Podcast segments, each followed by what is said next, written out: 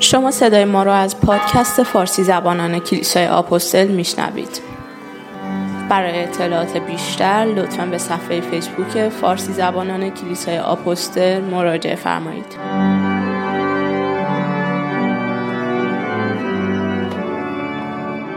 سلام به تمام شنوندگان و عزیزانی که به هر نحوی صدای ما رو میشنوند اسم من امین هستش.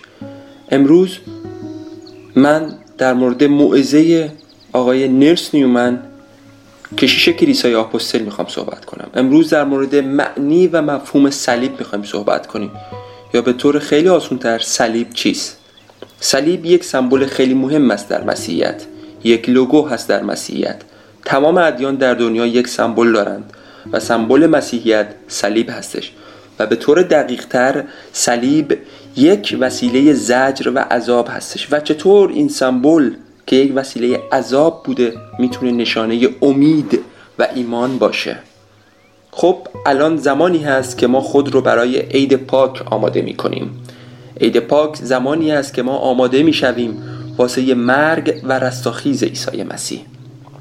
اول قرنتیان یک هیچده تا دو پنج قشنگ به ما میگه معنی و مفهوم صلیب رو. این کتاب رو کسی جز پولس ننوشته. نامه عهد جدیده. پولس کسی است که به طور واضح معنی صلیب رو توضیح داده است. پولس در آیه به صورت واضح به قدرت صلیب اشاره می‌کنه. یک قدرت ویژه هست در صلیب عیسی مسیح. پولس میگه که من میترسم از فلسفه و دانش خودم استفاده کنم برای توصیف صلیب. و از این طریق صلیب حکمت خودش رو از دست بده. خب من سعی می‌کنم خیلی آسونتر این رو توضیح بدم که انسانها دچار تغییر و توبه بشن از طریق صلیب عیسی مسیح. و اون قدرت صلیب هستش که انسانها رو دچار تغییر می‌کنه. با یک مثال می‌خوام شروع کنم. سه تا پسر بزرگ بودند که تصمیم گرفتن که به کلیسا برند و آن کلیسا را اذیت کنند و آن پسرها به چیزی ایمان نداشتند و آنها به یک کلیسای کاتولیک رفتند. در کلیسای کاتولیک رسم به این است که شما پیش کشیش میرین و اعتراف به گناهانتان می‌کنید و کشیش گناهانتان را در نام عیسی مسیح میبخشه و اونها واسه اعتراف بدترین الفاظ و داستانها را واسه کشیش تعریف می‌کنند و کشیش متوجه میشه. ولی اجازه میده اون جوانها کار خودشون رو انجام بدند. نفر سوم از آن جوانها یک پسر یهودی بود که می‌خواست بره و اعتراف کنه در نزد کشیش. کشیش با پسر میگه بس دیگه. به اندازه کافی تعریف کردی. کشیش با پسر میگه می‌خواهم به تو یک وظیفه بدهم. برو جلوی کلیسا و روبروی صلیب. نگاهی کن به آن کسی که روی صلیب هستش. من می‌دانم به خاطر من مردی ولی واسه من اهمیت نداره. و باید این کار را هفت مرتبه تکرار کنیم پسر به کشیش میگه سخته ولی من انجامش میدم. میره جلوی کلیسا روبروی صلیب میسته و این کار رو تا سه مرتبه انجام میده. و یهو گریه می‌کنه و با سرعت تمام کلیسا رو ترک می‌کنه و زندگی آن پسر از همان دقیقه تغییر می‌کنه. میره سراغ خانواده یهودیش و میگه من می‌خوام قسل تعمید بگیرم. و مسیحی بشم. و اون پسر سرانجام کشیش شد و تا اسقفی در یکی از کلیساهای پاریس ادامه داد و این داستان به ما قدرت صلیب رو نشون میده. یک قدرتی در صلیب عیسی مسیح وجود داره که با ما صحبت می‌کنه و ارتباط برقرار می‌کنه. صلیب صحبت می‌کنه در مورد خدایی که نسبت به ما بی تفاوت نیست. بلکه به ما حس بخشش و ترحم داره و خودش رو داد واسه ما انسان ها این از قدرت صلیب که پولس صحبت می‌کنه در موردش. و اگر بخوایم عمیقتر بشویم که صلیب چی هست خیلی خوبه که آدم از عهد قدیم شروع بکنه.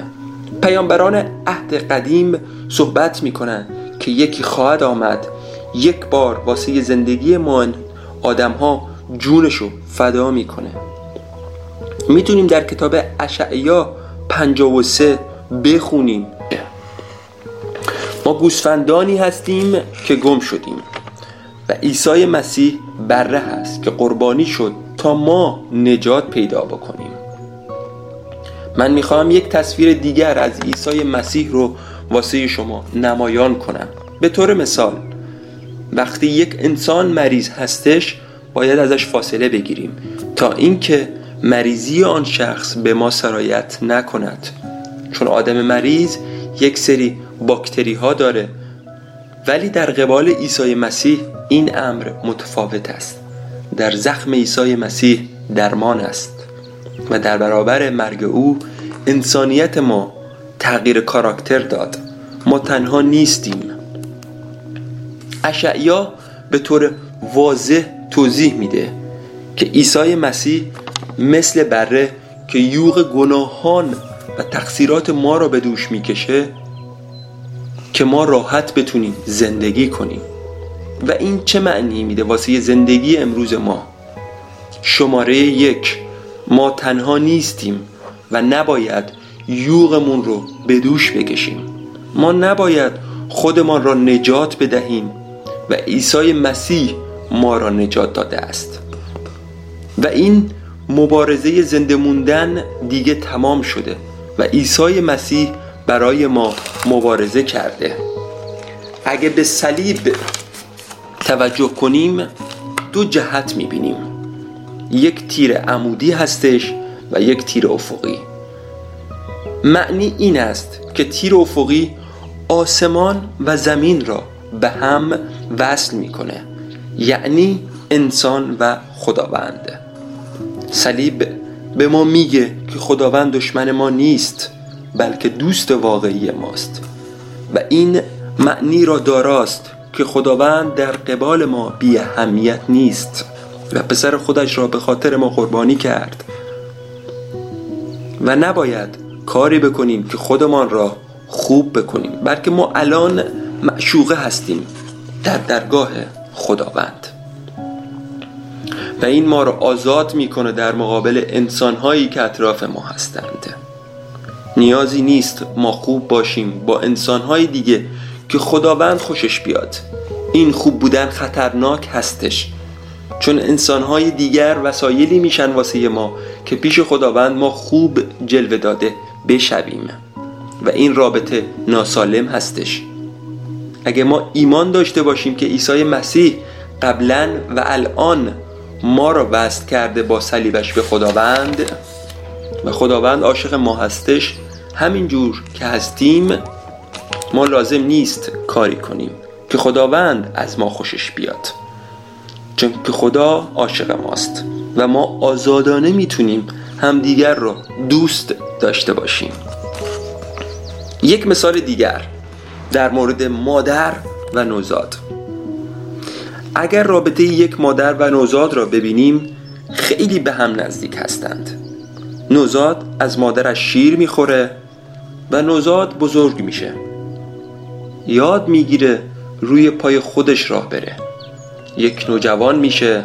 بعضی وقتا این نوجوان ممکنه با مادرش به مشکل برخورد کنه و از خانه بره بیرون. این چه معنی داره؟ مادر می‌تونه هنوز عاشق بچه باشه؟ جوابش بله هستش. ولی اینجا یک اتفاق با عشق میفته به خاطر اینکه این عشق عشق قبلی نبوده بلکه این عشق نیازمند یک قربانی از جانب مادر هستش. یک عشق هستش به اسم عشق مادر. با تمام آن کارهایی که آن نوجوان انجام داده است. خداوند انسان را آفرید در تصویر خودش. انسان از پیش خداوند رفت و در رو بست. و خداوند نگفت بگذار این انسان برود و من دیگه به او کاری ندارم. خیر. خداوند همچنان به عشق ورزیدن ادامه داد همچنان که انسان خداوند را رها کرد. و صلیب سمبولی هست که خداوند عاشق ما هستش همچنان که ما به او پشت کرده ایم و خداوند نمی‌خواهد که ما راه خودمان را برویم.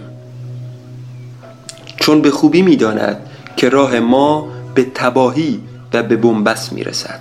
به خاطر همین او دنبال ما گشت به ما آمد در نام پرجلال عیسی مسیح. او بالاترین هزینه را پرداخت کرد با مرگ خودش. و از این نظر صلیب شد